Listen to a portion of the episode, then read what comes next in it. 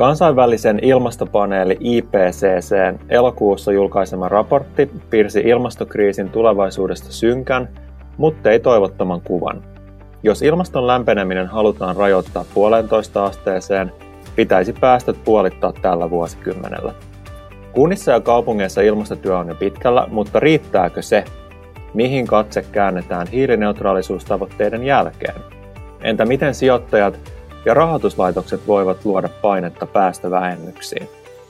Huomisen talouspodcastissa pohditaan tänään rahan roolia ilmastokriisin ja luontokadon hillitsemisessä.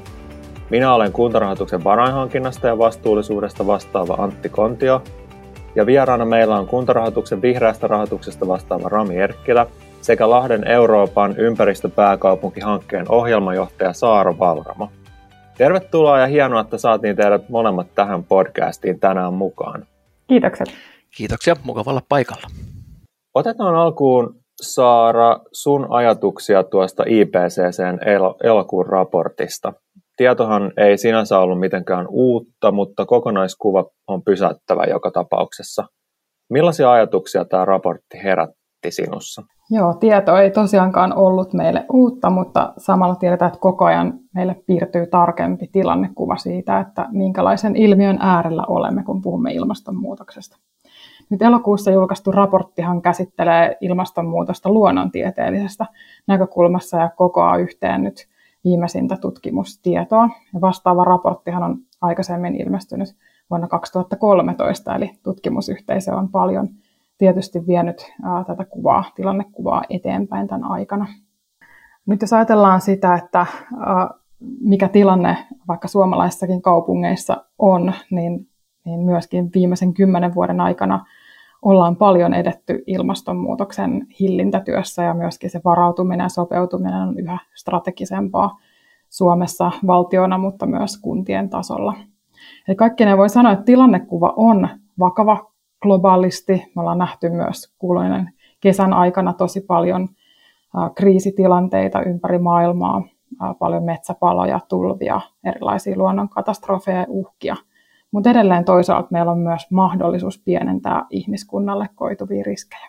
Mites jatkokysymyksenä sitten, tuliko Saara Suomen osalta esille mitään erityisen huolettavaa tai merkille pantavaa? Tietysti Suomihan ei ole tästä ilmiöstä mikään erillään oleva saareke, vaikka tietyllä tavalla voi ajatellakin, että, että ne katastrofaalisimmat riski- ja uhkakuvat eivät suoraan realisoidu Suomeen, jos ajatellaan vaikkapa kuivumistilannetta Etelä-Euroopassa tai, tai näitä suurempia niin kuin merenpinnan nousuun liittyviä riskikuvia, niin Suomi ei ole niissä se kaikkein ikään kuin punaisimpana hehkuva alue. Kuitenkin myös tiedetään, että napa-alueella ilmastonmuutos etenee niin kuin nopeammin kuin muualla, että, että, että itse asiassa tämä muutos tapahtuu tapahtuu niin kuin vieläkin nopeammin ja sillä tulee olemaan vaikutuksia Suomen luontoon, joka tietysti ei kykene näin nopeasti sopeutumaan muuttuneeseen tilanteeseen, mutta myöskin muuhun infrastruktuuriin. Ja jos ajatellaan vaikka rakennettua ympäristöä, niin, niin siellä on semmoisia pitkän aikavälin tai jopa keskipitkän aikavälin kriittisiä kysymyksiä, jotka liittyy vaikka rakentamisen laatuun ja, ja ilmastonmuutoksen tuomiin niin kuin riskeihin. Eli tosiasiassa vaikutukset tulee olemaan täälläkin ihan mittavia, mutta ehkä vähän niin kuin hiipivämpiä kuin sitten alueella, jossa saadaan vaikkapa isoja myrskytuhoja, mitä nyt ollaan, ollaan nähty.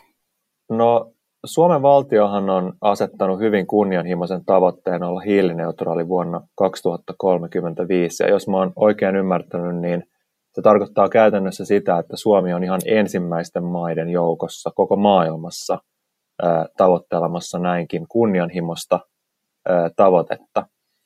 Ja suomalaiset kunnat ja kaupungit, niin kuin tiedetään, on asettanut myös kunnianhimoisia ilmastotavoitteita ja meillä on tällä hetkellä hinkukunnissa, eli tällaisissa hiilineutraalisuutta tavoittelevissa kunnissa, muistaakseni yli 40 prosenttia suomalaisista jo tällä hetkellä asuu. Niin, niin Saara, jos jatkat tähän vielä liittyen, niin onko nämä tavoitteet riittävän korkealle asetettu tällä hetkellä vai, vai pitäisikö meidän edelleen niitä kiristää?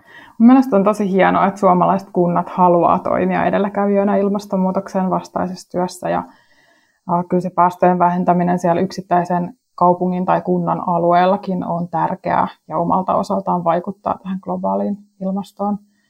Me ollaan kuitenkin toisaalta vielä ihan puolimatkassa kohti parempaa ja vähän hiilisempää tulevaisuutta. Ja meillä on suomalaisten kuntienkin oman toimivallan alueella paljon sellaista tehtävää vielä, joka voisi vähentää päästöjä. Esimerkiksi energian tuotannon siirtymä fossiilisista polttoaineista uusiutuvaan energiaan on vielä kesken monissa suomalaiskunnissa. On toki tehtykin paljon asioita ja se on hieno juttu. Vähän hillen liikkuminen ja sitten rakentamisen hiilineutraalit ratkaisut on sellaisia, joissa on myöskin paljon vielä työtä ja, ja on tosi tärkeää, että kaupungit ja kunnat tähän suhtautuu kunnianhimoisesti myös tulevaisuudessa. Eli tavoitteet on hyviä, me ollaan vielä puolivälissä. Mites Rami, kun, kun olet paljon tekemisissä suomalaisten kuntien kanssa, niin, niin koetko, että, että tässä olisi tapahtunut isoa muutosta nyt tästä viimeisten vuosien aikana näissä tavoitteiden asetannassa ja ylipäätään siitä, että millaisista asioista tuolla, tuolla kentällä sitten keskustellaan? Joo, ehdottomasti. Ja, ja, ja ehkä vielä omalta osalta palaan tuohon ensimmäiseen, ensimmäiseen kysymykseen liittyen tuohon IPCC-raporttiin ja sen, sen ajatuksiin, ja, joka linkkaa myöskin tähän kysymykseen, että ainakin niin kuin omalta osalta niin, niin, niin tunnustan, että vielä joku aikaa sitten niin asiat tuntui tavallaan niin kuin, ja vaikutukset vähän kaukaisilta, kaukaisiltakin, mutta viimeistään niin tämä kesä on kyllä osoittanut sen, että ne katastrofikuvat ja ennusteet ja skenaariot, niin ne oli jo monessa paikkaa maapallolla, niin kuin tiedetään, niin tätä päivää. Kanadassa palo ihmisiltä koteja, Sisiliassa on kuumempaa kuin koskaan, samaan aikaan kuin Kiinassa tulvii enemmän kuin, enemmän kuin satoihin vuosiin. Ne on toki sääilmiöitä ja sää on eri asia kuin ilmasto, se toki ymmärretään, mutta tota, siltikin niiden voimakkuus, samanaikaisuus ja ennen kaikkea se äärimmäisyys, ne oli se, mikä, mikä myös herätti itse, itse tuossa niin kuin raportin yhteydessä, joka ei sinänsä mitään uutta kokonaisuutta mielestäni tuonut, mutta ennen kaikkea alleviivaa sitä, että ei meillä ole niin kuin aikaa hukattavana. Ja sitä, sitä myöten niin kuin kunnat tekee ja ovat tehneet paljon, niin mä uskon, että tämä niin tietoisuus, tietoisuus niin yhä, yhä sitä kautta kasvaa ja, ja, ja ne asiat, asiat siellä tekemisen ja strategian taustalla niin yhä enemmän niin konkretisoituu aidoksi tekemiseksi. Ja samalla kun sitten esimerkiksi nyt rahoitusmarkkinan kautta niin tulee, tulee myöskin sitten uutta, uutta näkökulmaa tukemaan sitä ja myöskin osin vaatimaan parempaa ja nopeampaa kehitystä, niin kaikki tavallaan ajaa samaan hyvään maaliin.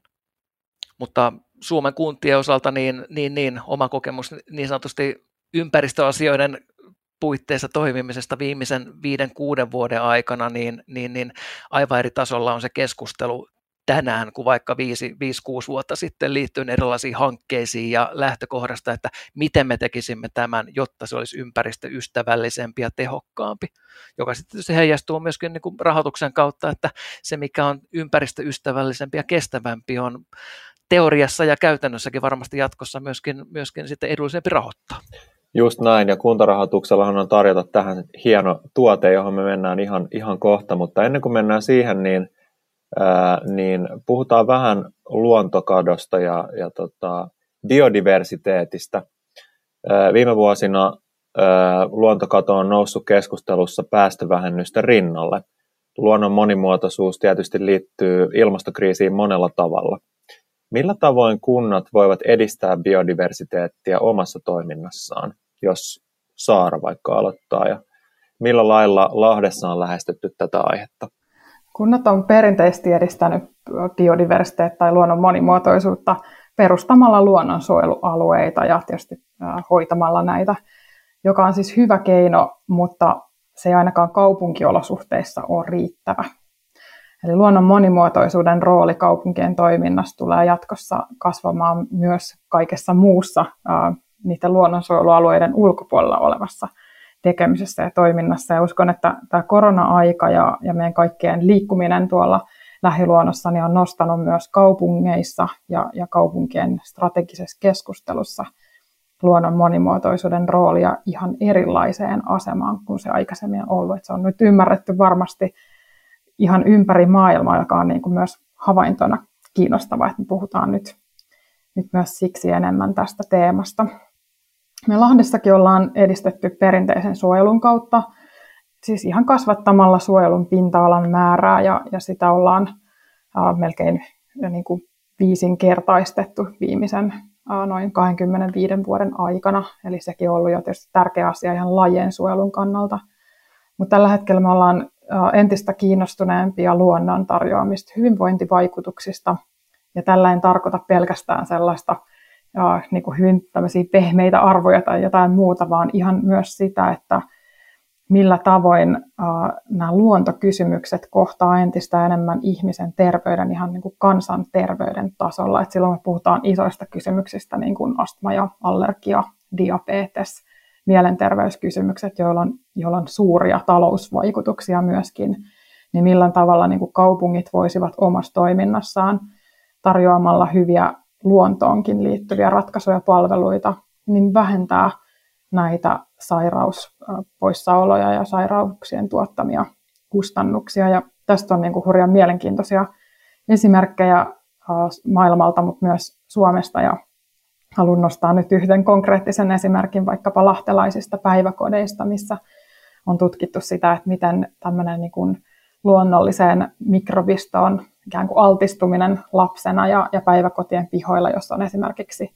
kunttaa eli metsä, metsäpohjaa käytössä, niin siellä tulee semmoisia maaperän hyviä mikrobeja, jotka vähentävät lasten, lasten altistumista sit myöhemmin esimerkiksi astmalle ja allergioille. Eli se, että me ollaan enemmän kosketuksissa luonnollisen ympäristön kanssa, niin edesauttaa meidän, meidän immuunijärjestelmää, joka on tosi mielenkiintoista. Ja tämän tyyppisiä uh, ihan niin kuin mitattavia tuloksia varmasti kaupungeista tulee jatkossa entistä enemmän. Eli samaan aikaan voidaan edistää luonnon monimuotoisuutta ja, ja ihmisten kokemaa terveyttä ja, ja myös kansantalouden kannalta tehdä fiksuja ratkaisuja, niin uskon, että tässä tulee näkemään seuraava iso sysäys suomalaiskaupungeissa. Joo, kiitos Saara, että jaoit, jaoit tuon esimerkin. Erittäin, erittäin mielenkiintoista ja hienoa nähdä, että, että tämä kokonaisuus koko ajan kerää enemmän, ää, enemmän mielenkiintoa ja, ja varmaan – myös kertoo siitä, että, että miten niin kuin laaja tämä kokonaisuus on. Että jos puhutaan, puhutaan ilmastonmuutoksesta, me ollaan ehkä rahoittajan näkökulmasta totuttu enemmän niihin yksittäisiin kohteisiin ja niihin vaikutuksiin, mutta sitten siellä on totta kai aina ne, ne loppukäyttäjät, ne ihmiset, jotka niitä käyttää, jotka, jo, joihin se myös vaikuttaa.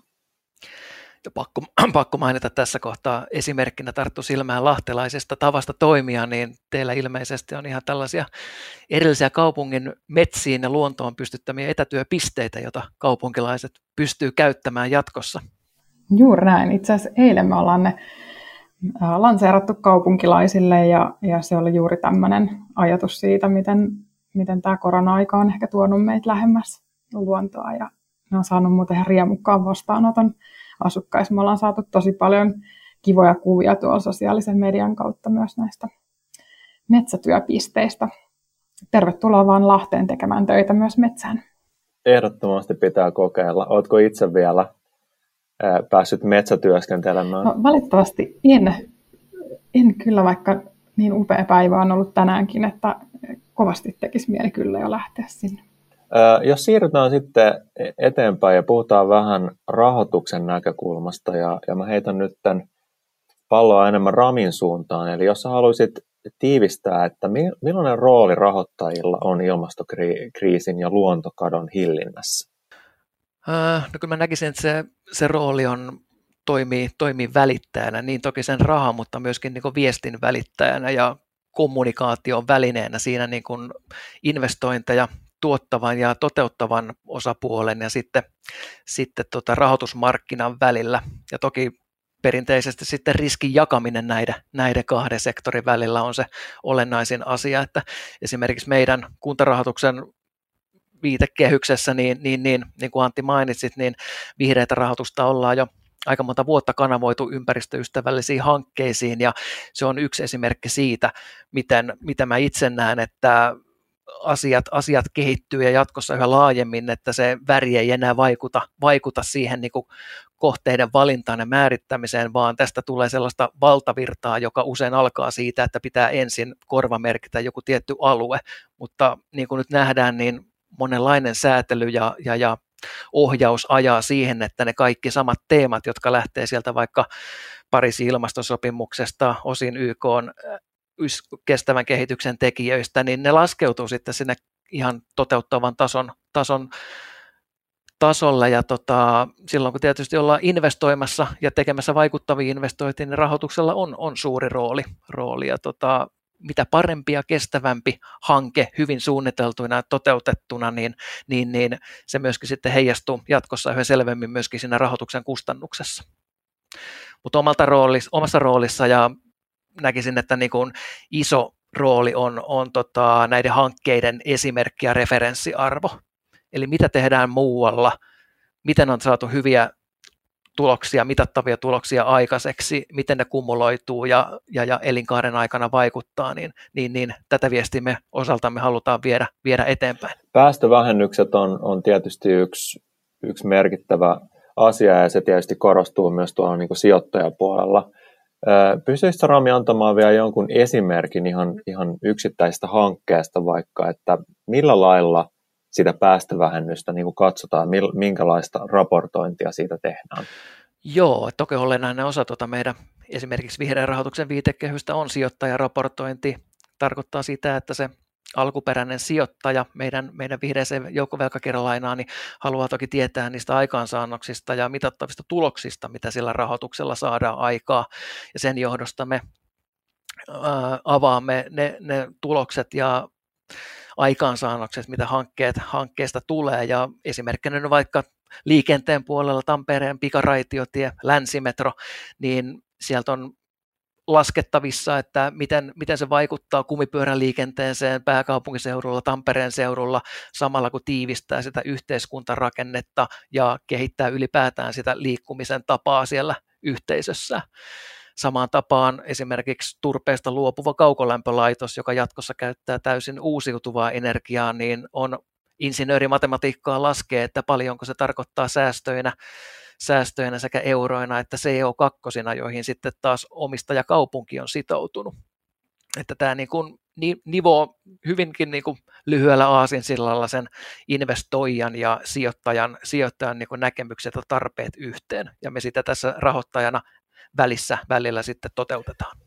Kiitos Rami ja, ja varmaan tästä ehkä jatkona, jos puhutaan vihreän rahoituksen tämmöisistä ihan yksityiskohdista, niin, niin meillähän on aina ollut tämä kannustinvaikutus ja ollaan tarjottu sitten ää, marginaalialennusta asiakkaille, jolla me tavallaan sitten, sitten halutaan ää, asiakkaita tehdä enemmän ympäristöystävällisiä investointeja, niin, niin miten tärkeä tämmöinen kannustinvaikutus sun näkökulmasta on ja kuinka suuria säästöjä sen avulla voidaan oikeasti saavuttaa? Äh, sanoisin, että se, se vaikutus on, on merkittävä. Se on, se on todella hyvä keino niin kuin ottaa asioita esille. Ja jos nyt ajatellaan, että lähtökohtaisesti kuntarahoituksen rahoitus on kilpailukykyistä, hinnan, hinnan osalta, niin, ja se, että vihreä rahoitus on sitten vielä kilpailukykyisempää näiden ympäristöarvojen huomioinnin jälkeen, niin päästään niin kuin lopputulokseen, jossa, jossa niin kuin todennäköisesti päästään tekemään yhteistyötä asiakkaan kanssa. Mutta se vihreä, vihreä alennus niin sanotusti, niin se on hankkeesta riippuen sen ympäristöarvoista ja, ja, ja mitattavista tekijöistä riippuen sitten vaihtelee muutamasta korkopisteestä kymmeneen korkopisteeseen, joka on toki niin kuin useassa tapauksessa kymmeniäkin miljoonia hankkeissa usean vuoden aikana niin, niin, niin selkeitä, selkeitä euroja, jotka tulee joka tapauksessa niin kuin asiakkaan hyväksi. Ja vielä, vielä sillä taustalla, että koska se hanke on jo lähtökohtaisesti tehty periaatteiden perusteella, jotka ajaa sitten samaan maaliin, että ne toteutettuna läpäisee myöskin meidän vihreän viitekehyksen kriteeristön, niin se ei ole tällainen niin kuin edes ylimääräinen vaiva tai vai resurssivaade sitten asiakaspäässä. No Saara, m- miten sun näkökulmasta, kuinka merkittävä tämmöinen kannustin on kunnille ja kaupungeille? Nyt me ollaan tilanteessa, missä korot on ollut toisaalta niin kuin ennätysalhaisia jo pitkään, joka niin kuin osaltaan vaikuttaa tietysti kuntien koko rahoituksen kokonaisuuteen ja, ja myös osaltaan tähän kannustinvaikutukseen, että – jos ajatellaan, että oltaisiin tilanteessa, missä korot olisi ylhäällä, niin tästä tietysti niin kuin tulisi vielä enemmän ikään kuin ehkä säästöjä tai hyötyjä. Joka tapauksessa tämä vastuullinen rahoitus, vihreä rahoitus, ne on varmasti tulevaisuudessa yhä houkuttelevampia kunnille myös niin kuin rahoituksellisista näkökulmista. Ja tämä liittyy kovasti myös tähän niin kuin muuttuvaan regulaatiotilanteeseen, josta varmaan jutellaan tänään kanssa vähän lisää. Lahden osalta äh, esimerkkinä voi nostaa esimerkiksi meidän tilakeskuksen hallinnoimat kiinteistöt, jossa nyt sitten on myöskin saatu vihreätä rahoitusta hyvin mukaan siihen kokonaisuuteen ja samalla kun saadaan niin kuin rahoituksellisia hyötyjä siitä, niin myöskin sitten tehdään tietysti päästövähennyksiä, mutta myös selvästi niin kuin esimerkiksi energiankulutuksen säästöillä niin koko ajan tuottavuutta myös kaupungin kassaan sitäkin kautta. Eli me ollaan itse arvioitu, että Lahdessa ää, nyt tehdyt energiatehokkuustyöt kaupungin omissa kiinteistöissä säästää noin miljoona euroa kaupungin kassaan joka vuosi. Että kyllä nämä niin kuin, tulee monesta suunnasta sitten myös nämä taloudelliset hyödyt näissä hankkeissa. Kyllä, ja ehkä se vielä käytännön esimerkkinä voisin lisätä, että myös sellaisia keskusteluja käydään yhä enemmän, että arvioidaan sitä vihreän, vihreän edun suuruutta ja samalla asiakas miettii, että huomioiden se etu, niin mitä vielä voitaisiin tehdä enemmän, jolla käytännössä netotettaisiin se lisätekemisen kustannus ja saadaan niin kuin se yhtälö vielä, vielä paremmin niin, kuin niin sanotusti pelittämään. Joo, kiitos, kiitos hyvistä kommenteista. Ja Saara mainitsit tuossa sana regulaatio, joten voidaan siirtyä seuraavaan aiheeseen tässä. Ja, ja niin kuin kaikki tiedämme, niin regulaatio tämän teeman ympärillä kiristyy kovaa vauhtia. Meillä on esimerkkejä muun muassa tuleva EU-taksonomia, siihen liittyvä Green Bond-standardi ja sen lisäksi Euroopan keskuspankin vaatimukset ilmastoriskien osalta. Onko mahdollista, että regulaatiopaineen tuloksena me päästään entistä paremmin tavoitteisiin? Vai näettekö, että on myös vaara, että käy toisinpäin ja tavoitteet karkaa liian kauas? Jos vaikka Saara aloittaa. No, mä näen kyllä, että regulaation kiristyminen ja, ja myöskin tämän niin kuin raportoinnin standardisoituminen on lähtökohtaisesti tosi myönteisiä asioita, joilla tämmöisillä samankaltaisilla menettelyillä on aiemminkin monissa niin kuin ympäristökysymyksissä saatu todella paljon tuloksia aikaiseksi. Eli pakote on kyllä myös erittäin hyvä porkkana, mutta ymmärrettävästi niin kuin tässä alkuvaiheessa, kun implementoidaan nyt näitä uusia kriteerejä ja niitä vielä osin ollaan luomassakin, niin se, tähän aikaan nyt liittyy paljon sitten epätietoisuutta ja ihan todella paljon myös osaamisen puutteita. Että se on nyt sellaisessa kohdassa ollaan, että, että kuntia ja myös, myös monia yrityksiä niin kuin täytyy pystyä tukemaan ja sitä tietoa täytyy pystyä jakamaan, että, että miten me varaudumme kaikki nyt näihin, näihin regulaation muutoksen tilanteisiin, jotka myöhemmin sitten kääntyy mun mielestä siis mahdollisuudeksi. Mites Rami sitten tota, kuntarahoituksen puolelta, jos puhutaan muun muassa siitä, että, että tulevaisuudessa me todennäköisesti tullaan vaatimaan enemmän tietoa meidän rahoitettavista kohteista, ja se tieto pitää olla hyvin paljon yksityiskohtaisempaa, niin tuntuu, että aika, aika paljon se keskustelu sitten pyörii siellä sen datan ympärillä. on, onko sulla mitään tämmöisiä alustavia ajatuksia siitä, että, että millä lailla niin kuin vaikka vihreän rahoituksen osalta tätä prosessia mahdollisesti tullaan muuttamaan tulevaisuudessa? Joo, ja tosiaan tuohon Saaran puheenvuoroon vielä, niin ehdottomasti samaa mieltä, että tälläkin tässä tapauksessa vihreällä kolikolla on, on ne kaksi eri puolta, että regulaatio ja harmoni, harmonisointi on ehdottoman niin hyviä asioita, jotta esimerkiksi sijoittajakenttä pystyy arvioimaan että, ja laittamaan asioita riviin ja jonoon sitten keskenään ja löytämään sieltä ne halutut hankkeet, mutta samaan aikaan niin kuin pitää ehdottomasti varmistaa siitä, että se toteuttava kenttä, että se on niin ne asiat, joita tavoitellaan, on parhaassa tapauksessa niin toteuttamiskelpoisia ja mahdollisia. Siitä päästään tietysti tuohon raportointiin hyvinkin nopeasti ja, ja, ja tässä murrosvaiheessa, kun regulaatiota tulee lisää, niin, niin on varmasti jonkun aikaa ennen kuin markkinakäytännöt menee siihen, että asiat tulee määrämuotoisiksi. Esimerkkinä vaikka kiinteistöt ja hiilijalanjälkelaskenta. Jos viittaa tuohon Antti mainitsemaasi taksonomiaan, niin siellähän eräänä edellytyksellä taksonomian mukaisuudella on tämmöisen elinkaarilaskennan, joka käytännössä ymmärretään hiilijalanjälkelaskelmana, niin sen, sen aikaan saaminen ja tällä hetkellä ei ole olemassa yhtä formaattia, jossa sitä, sitä ollaan toteuttamassa ja Suomessakin kansallisen lainsäädäntö se tulee vasta 2025 pakottavana, eli ollaan selkeästi niin kuin erässä sormella näytettävässä murroskohdassa, joka edellyttää niin selkeyttä ja määrämuotoisuutta, jotta jatkossa pystytään niin yhteismitallisesti arvioimaan hanketta sekä Suomen sisällä että myöskin sitten verrattuna vaikka euroalueelle muihin hankkeisiin. Mutta saaraa kompata edelleen että sekä keppiä että porkkana, että me voidaan osaltamme edistää asioita esimerkiksi vihreän rahoituksen ja sen etujen kautta, mutta kyllä se vaatii rinnalle myöskin sitten sitä tiukempaa regulaatiota ja vaatimusta ja ne parhaimmillaan sitten yhdessä toimii niin kuin siihen maaliin, mitä tavoitellaan. Just näin. Ja, ja jos vielä palataan nopeasti tähän data, data-aiheeseen, niin, niin Saara, mitä luulet, että onko kuntien mahdollista tarjota rahoittajille yksityiskohtaisempaa dataa? Onko sitä ylipäätään niin kuin näistä, näistä kohteista olemassa? Ja mitä mahdollisia haasteita tai hyötyjä sä, sä näet, että tähän uuteen tavallaan niin kuin vaatimukseen regulaation osalta niin kuin tähän liittyen olisi? Meillä osin on sitä dataa niin kuin paljonkin suomalaisissa kunnissa ja meillä on, jos ottaa just vaikka kiinteistöt esimerkkinä, niin meillä on kiinteistöissä monissa kunnissa ihan reaaliaikaistakin kulutusdataa.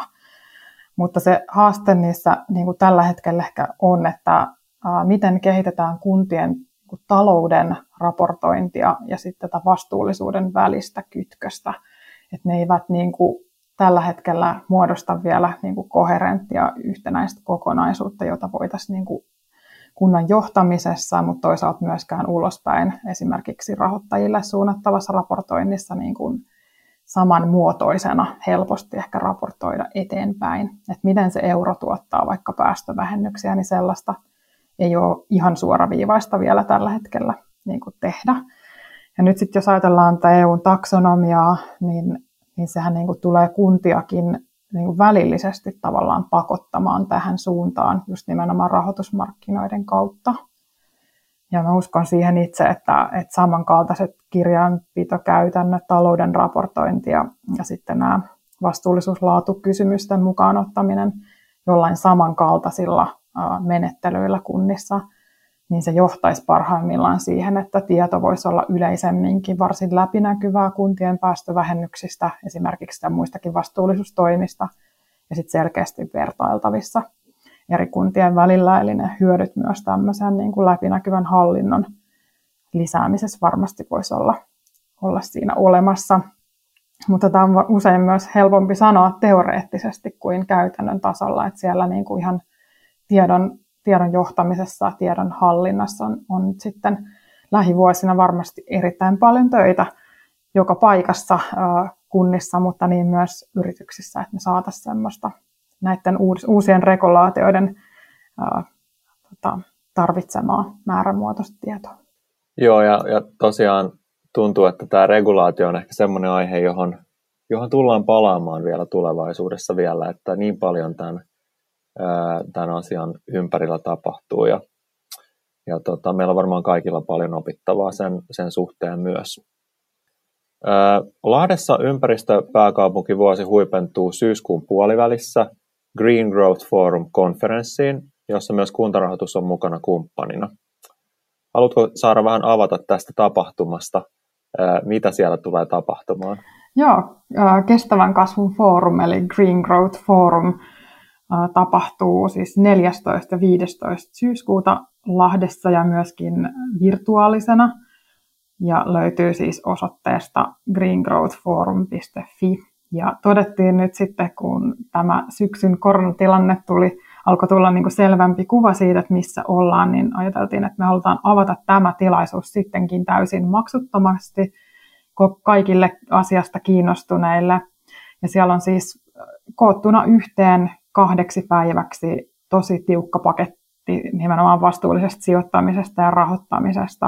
Ja siellä on mukana isoja globaalejakin sijoittajia, mutta sitten myöskin näitä tämän markkinaregulaation ja standardoinnin parissa toimivia henkilöitä. Siellä on Suomen Pankin edustaja mukana ja myöskin sit meidän ympäristöpääkaupunkivuoden taustalla olevan Kestävän Lahti-säätiön hallituksen puheenjohtaja Erkki Liikanen on oman persoonansa ja osaamisensa kautta myös kertomassa nimenomaan tämän rahoitusmarkkinan sääntelystä ja muutoksista. Että kyllä se on hurjan kiinnostava mahdollisuus kaikille asiasta kiinnostuneille tulla tutustumaan nyt tähän muuttuvaan kenttään ja jakamaan myös siihen liittyviä ehkä omia ajatuksia ja, ja verkottautumaan alan toimijoiden kanssa. Että hieno paikka oppia tästä aihepiiristä lisää ja tervetuloa ilman muuta mukaan siihen.